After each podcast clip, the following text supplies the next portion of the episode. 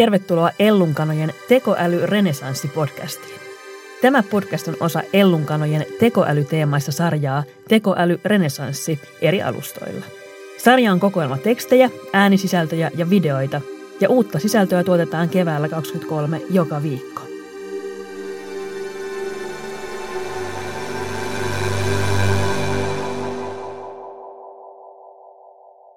Tällä viikolla puhutaan tekoälyn vaikutuksista taiteeseen ja kulttuuriin. Olen Suvi Auvinen ja minulla on vieraanani Ellunkanojen designer Teija Sireen. Moi Teija. Moi. Ja tämän vuoden kopyharjoittelijamme Elsa Fiikki. Moi Elsa. Moi moi. Teija, tekoäly on puhuttanut ymmärrettävästi etenkin näitä luovan alan tekijöitä. Mitä sä ajattelet tekoälystä design-työssä? Hermostuttaako, että kone vie kohta sun työt vai helpottuko perusduunin tekeminen uusien työkalujen myötä? No musta tuntuu, että se asia, mikä mua on hermostuttanut eniten on se, että musta tuntuu, että mä oon vähän niin kuin myöhässä jo niin kuin siitä. Mm. Tai että mun pitäisi jotenkin, mun olisi pitänyt jo alkaa selvittää asioita. Että se on ollut ehkä sellainen päällimmäinen tunne niin kuin itsellä työelämässä tekoäly ei ehkä niin kuin näy sellaisen konkreettisen työkaluna hirveän, hirveän paljon, mutta tota, se ehkä ajatus, että tuntuu, että on vähän niin kuin pitäisi jo tietää enemmän. No millä tavoilla sä oot lähtenyt ottamaan sit asiasta selvää jos, jos tämä on tullut sulle vähän puskista, niin kuin meille kaikille. No se, miten mä tota, TikTok-addiktina on ottanut asiasta selvää, on ollut niin kuin yrittämällä syöttää itselleni sellaista algoritmia, jossa, jos näitä niin kuin tekoäly-design-asioita niin kuin on vähän niin kuin tullut ja tutkittu eri kulmista. Ja sitten toisaalta mä oon itse ottanut suurimman harppauksen itse ja viime viikolla ensimmäistä kertaa jutellut ChatGPTn kanssa.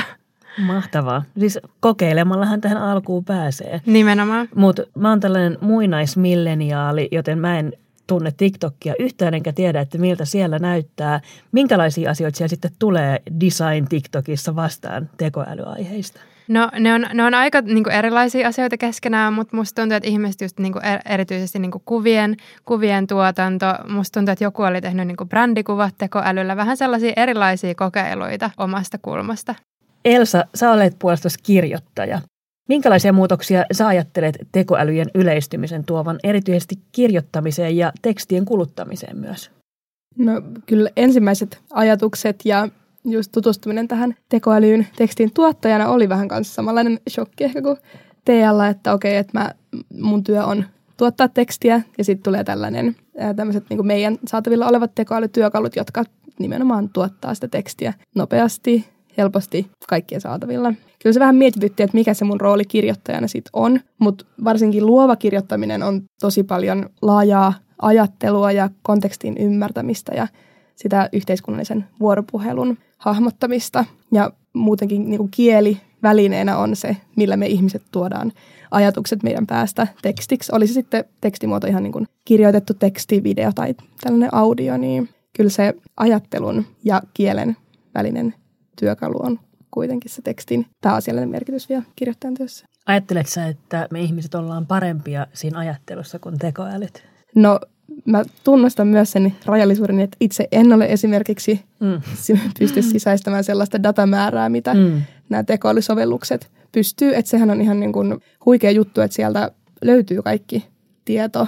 Ja kirjoittamaanhan oppii lukemalla, mutta mä en ehdi lukea sellaisia määriä, mitä tekoäly pystyy sieltä datastaan lukemaan, niin siinä mielessä se on mullistanut Kyllä. tämän kirjoittamisen. Joo, mä ajattelen itse nimenomaan kirjoittajana, että, että tekoälyn kanssa ei kannata kilpailla, vaan sitä pitää oppia käyttämään työkaluna ja miettiä, että mitä tämä osaa paremmin. No se esimerkiksi on lukenut kaikki mahdolliset kirjat. Ja nykyään, jos mä esimerkiksi tartun johonkin kirjaan, joka on julkaistu englanniksi ja mun pitää vaan nopeasti saada tietää, että mitä täällä kirjassa lukee, niin kyllä mä kysyn chat GPTltä. Mä sanon, että mulla on tällainen kirja kerro joku arvio siitä, että, että, että niin kuin, minkälainen tämä kirja on, onko tämä hyvä, onko tämä luotettavaa tietoa. Ja sitten anna mulle joku koonti siitä, että mitä kaikkea täällä kirjassa lukee. Se, että mitä mä teen sillä tiedolla sen jälkeen on sitten tietenkin eri asia. Mutta kyllä mä ajattelen, että tämä on ehkä tullut kaikkein selvimmin just luovalla alalla esiin.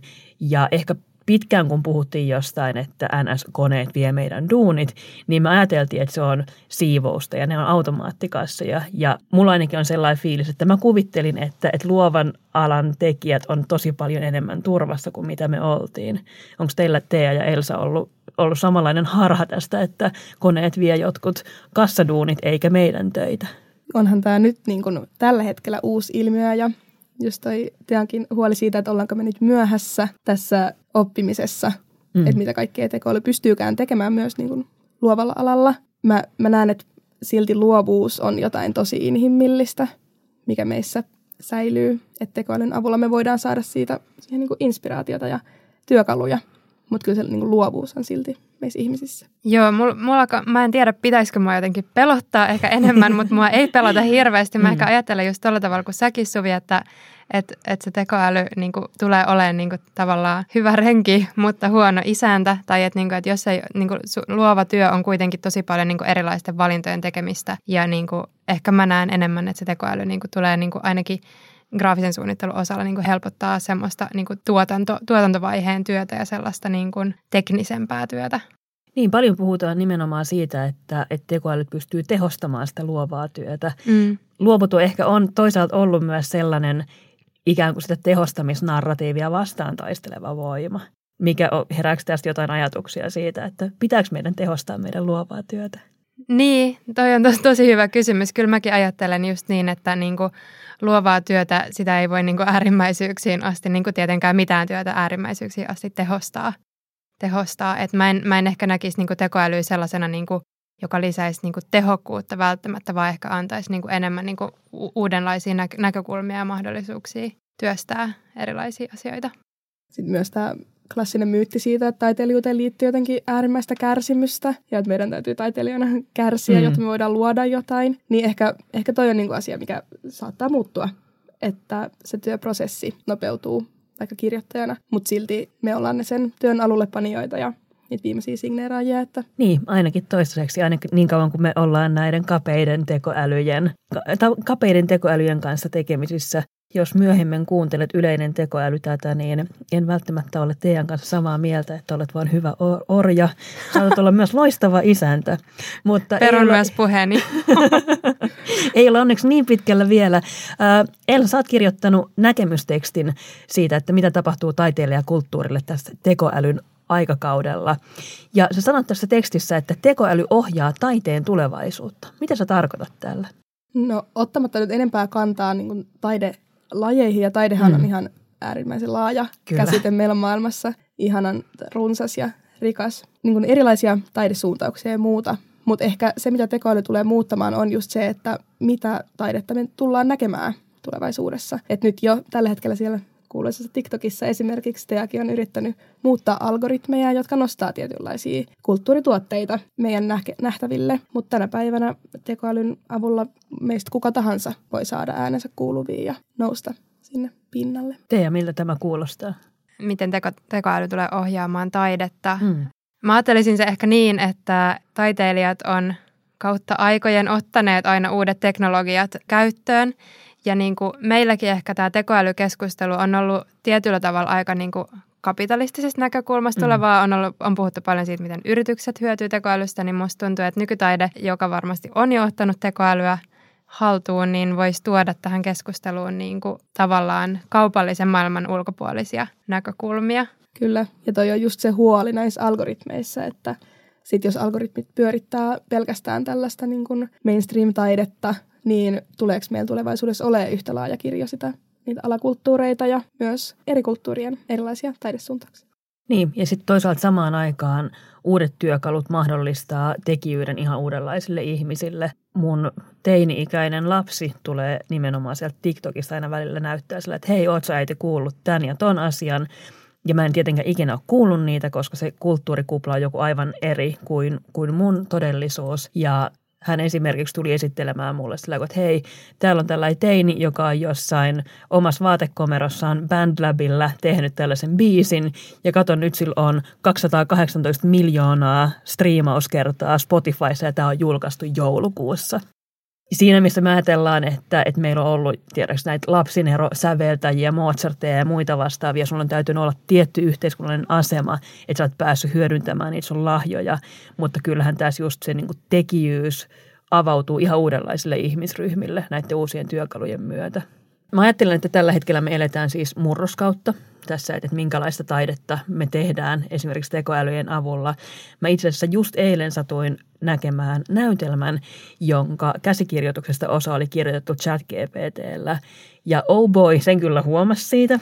Sitä ei selvästi ollut yhtään ajateltu, että miten tämä upotetaan tänne. Se ChatGPT esimerkiksi tuottaa tosi geneeristä taidehuttutekstiä, jossa et lähde kuratoimaan ja ohjaamaan sitä johonkin sun haluamaan suuntaan. Ja mä ajattelen, että maailma täyttyy tällä hetkellä keskinkertaisesta ja huonosta tekoälyn avulla tehdystä taiteesta. Amazon on täynnä jo näitä tekoälyn kirjoittamia kirjoja. Ei kukaan meistä pysty niitä lukemaan, koska ne on täysin sietämättömiä. Koska meille taiteen ja kulttuurin tekijöille ei vielä ehkä ole ihan selvää, että miten tätä uutta työkalua kannattaisi käyttää ja että miten nämä työkalut kehittyy. Miten te käytätte tekoälyä teidän työssä? No toi on niin kuin hyvä esimerkki siitä, että tässä korostuu just se, että me ihmiset ollaan niitä kuratoijia ja ohjaajia tässä tilanteessa. Ja tilanteet, joissa mä oon käyttänyt tekoälyä esimerkiksi tekstien kanssa, on saattanut olla joku tämmöinen vaikka luovassa tekstissä umpikuja, ja mm. on saattanut kysyä chat GPTltä, että miten ilmaisi sitten paremmin tai miten jatkaisit tätä tekstiä. Ja en ole kyllä kertaakaan sitä chat GPTn vaihtoehtoa suoraan käyttänyt, mutta mm. siitä saa aina niin kuin ajatuksen ja se tavallaan törmäyttää vähän sitä omaa näkemystä. Mitäs tee ja miten sä oot käyttänyt? No mä en suoraan mun niinku arkipäiväisessä työssä käytä tekoälyä suoraan pois lukien ehkä sellaiset, että mä oon leikkinyt jollakin äh, Photoshopin eli tällaisen kuvankäsittelytyökalun mm. äh, sellaisilla filtereillä, jo- joilla pystyy esimerkiksi muuttamaan ihmisen kuvassa olevan ihmisen ikää tai kasvojen ilmettä niin kuin lähinnä tällaisissa niin kuin meemiarvollisessa mielessä. Mutta meillä on kyllä ollut täällä Ellun kanoilla yksi kiinnostava tekoälyä sivuava projekti, jossa oli tarkoituksena nimenomaan tutkia tätä tekoälyn suhdetta suunnittelijan työhön ja niin kuin hahmotella sitä suunnittelijan roolia suhteessa tekoälyn käyttöön. Eli suunniteltiin grafialle tämänhetkinen vuoden huippujen eli tällaisen visuaalisen suunnittelun kilpailun ilme – joka on tälläkin hetkellä näkyvillä. Ja tota, siinä pääsin käyttämään tätä Dalle, Dalle-työkalua, jossa, jossa luodaan kirjoitetulla prompteilla kuvia tekoälyn kanssa. Se oli tosi mielenkiintoista oppia, mitä, miten tekoäly ajattelee. Niin, ja tässä palataan, palataan hyvin nopeasti siihen kysymykseen, että mitä on ajattelu. Voidaanko me sanoa, että tekoälyt ajattelee? Ja mä tiedän myös, että moni vaikka designer käyttää – esimerkiksi just ChatGPT ja Dolia yhdessä niin, että, että kun tämä kuva tekoäly tarvitsee nimenomaan sen kirjoitetun promptin, jotta se pystyy tuottamaan niitä kuvia. Ja meidän on vaikea välillä ehkä miettiä, että miten tämä kannattaisi muotoilla niin, että sieltä tulee sellaista kamaa ulos, mitä mä haluan. Niin sä pystyt ChatGPTlle ensin selittämään, että mikä se on se sun iso ajatus, ja sen jälkeen ChatGPT antaa sulle promptin sinne Doliin. Eli tällä tavallahan myös käytetään tosi paljon näitä kapean tekoälyn työkaluja tällä hetkellä. Niitä ketjutetaan. Sä laitat yhden tekoälyn tekemään jonkun yhden, yhden osan sitä työtä ja taas sitten laitat seuraavan tekoälyn jatkamaan. Tämä on musta super innostavaa. Mm, eikä varmaan mene kauaakaan, että löytyy joku ohjelma, joka niin kuin yhdistää nämä kaksi niin, että ei, ei tarvitse siinä niin kuin enää copy-pastata tekstiä välissä. Kyllä. Minkälaisia työkaluja te kaipaisitte teidän työn tueksi seuraavaksi? No se, mikä tekoälytyökalulta vielä tällä hetkellä puuttuu, on nimenomaan empatia. Niin se, että, että meidän ihmisten rooli on ymmärtää esimerkiksi meidän yleisö, että kelle me kirjoitetaan, kehen me halutaan vaikuttaa, mikä on se maailman tilanne, jossa me halutaan vaikuttaa. Ja nämä on kaikki semmoisia tosi inhimillisiä kysymyksiä, joihin tekoäly ei vielä voi vastata. Ja sen takia olisi varmaan tulevaisuudessa hienoa nähdä tämmöinen, hienoa ja ehkä myös pelottavaa mm. nähdä tällainen empatiaa tunteva tekoäly tee, minkälaista työkalua sä kaipaisit? No mä en ihan hahmota, minkälainen työkalu se konkreettisesti olisi, mutta mä näen, että mä voisin todella hyödyntää tekoälyä niin kuin suunnittelijana sellaisessa niin kuin tietynlaisen objektiivisuuden tuomisessa siihen suunnitteluprosessiin, koska itselleni ainakin kompastuskivi on usein se, että mä päädyn tekemään sellaista, mitä mä oon jo aikaisemmin jollekin onnistuneesti tehnyt ilman, että mä just kunnolla niin kuin hahmotan tai niin kuin käyn sitä ajatusprosessia, että mikä on se kohderyhmä ja niin kuin että mä voisin käyttää tekoälyä siihen, että pystyisin paremmin tuomaan sellaista objektiivista näkemystä niin kuin erilaisiin projekteihin. Tämä on nyt aika yleistason löpinää, mutta esimerkiksi konkreettinen asia ää, infografiikkasuunnittelu. Mm. Siinä olisi tosi hienoa, jos olisi joku työkalu, joka pystyisi vaikka niin kuin matemaattisesti laskemaan mulle, että mikä on tehokkain tapa niin kuin saada joku tieto välittymään nopeasti sellaisessa mm. tietynlaisessa niin kuin jotenkin, että joku sanoisi mulle, että tee, tee tämä näin, koska tämä on niin kuin näin kaikista helpoiten hahmotettava, eikä sillä tavalla, että teet tämä näin, koska sä oot aikaisemminkin tehnyt tämän tällä tavalla, jos Mahtavaa. tästä saa kiinni. Kyllä, kyllä. Mm, no näettekö te tulevaisuudessa tekoälyn enemmän kilpailijana, kollegana vai työkaluna? Toi on mielenkiintoinen kysymys ja riippuu tietysti, että mi- mitä työtehtävää ollaan suorittamassa. Et luovien tekstien kanssa mä oon esimerkiksi pyytänyt tekoälyltä runoja mm. usein ja se on tosi inspiroivaa. Mm. Et siinä tuntuu, tulee ihan semmoinen kollegiaalinen fiilis, että pääsee lukemaan vähän niin kuin oman promptin kautta jonkun toisen tuottaman runon. Mutta sitten jos miettii tällaisia niin kuin markkinointiviestinnällisiä tekstejä esimerkiksi, niin kyllä mä näen sen työkaluna. Entä Teija? No en, ehkä ennen kuin mä olin kertaakaan jutellut ChatGPTn kanssa, mä ajattelin sitä, että se ei voi olla mitään muuta kuin työkalu, mutta kun mä aloin käydä sitä keskustelua sen kanssa, niin mä tosi nopeasti huomasin, että mä alan tuntea niin kuin empatiaa tätä tekstin syöttäjää kohtaan ilman, että siellä on ketään niin kuin oikeaa ihmistä läsnä. Ja se oli ehkä aika pelottava asia mm. huomata, mutta se niin kuin siinä hetkessä, kun keskustelimme, tuntui oikealta ihmiseltä, joka oli sitten varmaan kollega. Niin, mä ajattelen, että tekoälyjä vastaan ei kannata kilpailla, koska me kyllä hävitään se. Mm. Eli itse mieluiten pitäisin niitä kollegana. No, minkälaisia muutoksia taiteen ja kulttuurin saralla on lähiaikoina odotettavissa tämän tekoälyn seurauksena? Pitäisikö yritysten varautua jotenkin näihin muutoksiin? No nythän me eletään selvästi ihan trendin aallon harjalla, että tekoälytaide ja tekoälyn käyttö muutenkin yleisesti teksti, tekstin tuotannossa on nyt tosi yleistä ja pinnalla. Ja etenkin tuolla niin TikTokissa ja muualla sosiaalisessa mediassa kuuma puheen aihe, niin tämä varmasti tämäkin trendi tulee jossain vaiheessa laantumaan, mutta se mille tasolle se käyttö jää, niin se jää nähtäväksi. Etenkin kun koko ajan tämä tekoälymaailma kehittyy lisää.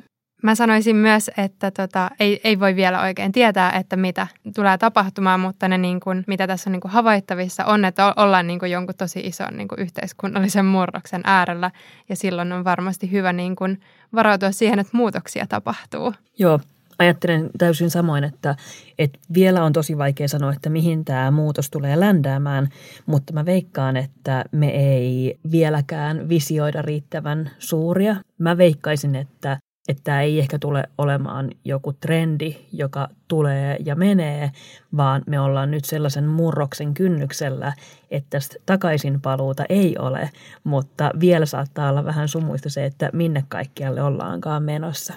Vielä hei loppuun, onko teillä jotain luettavaa, kuunneltavaa, katseltavaa, mitä suosittelette tekoälystä juuri nyt? Mun suositus on ajalta kauan ennen tekoälyä. Tämä Joo. on ihan tämmöinen niin kuin klassinen kirjoitusopas, koska mun mielestä tässä maailmassa, missä nämä tekoälyn avulla tuotetut tekstit ja kuvat, videot, audiot yleistyy, niin meidän on osattava lukea niitä siltä kannalta, että mikä sitten oikeasti on hy- esimerkiksi hyvää tekstiä. Ja tämmöinen Anne Lamotin Bird by Bird on ihan mun lempari kirja tekstin tuotannosta ja siitä, että miten ihmiset kirjoittaa hyvää tekstiä.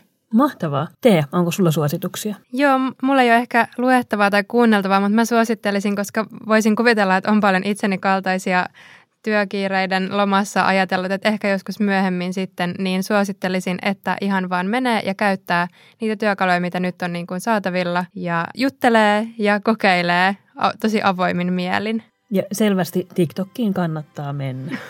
Toimii aina. Hei, kiitos paljon Elsa ja Teija. Lisää sisältöä Ellunkanojen tekoäly renessanssisarjaan saadaan joka viikko Ellunkanojen eri alustoilla. Stay smart.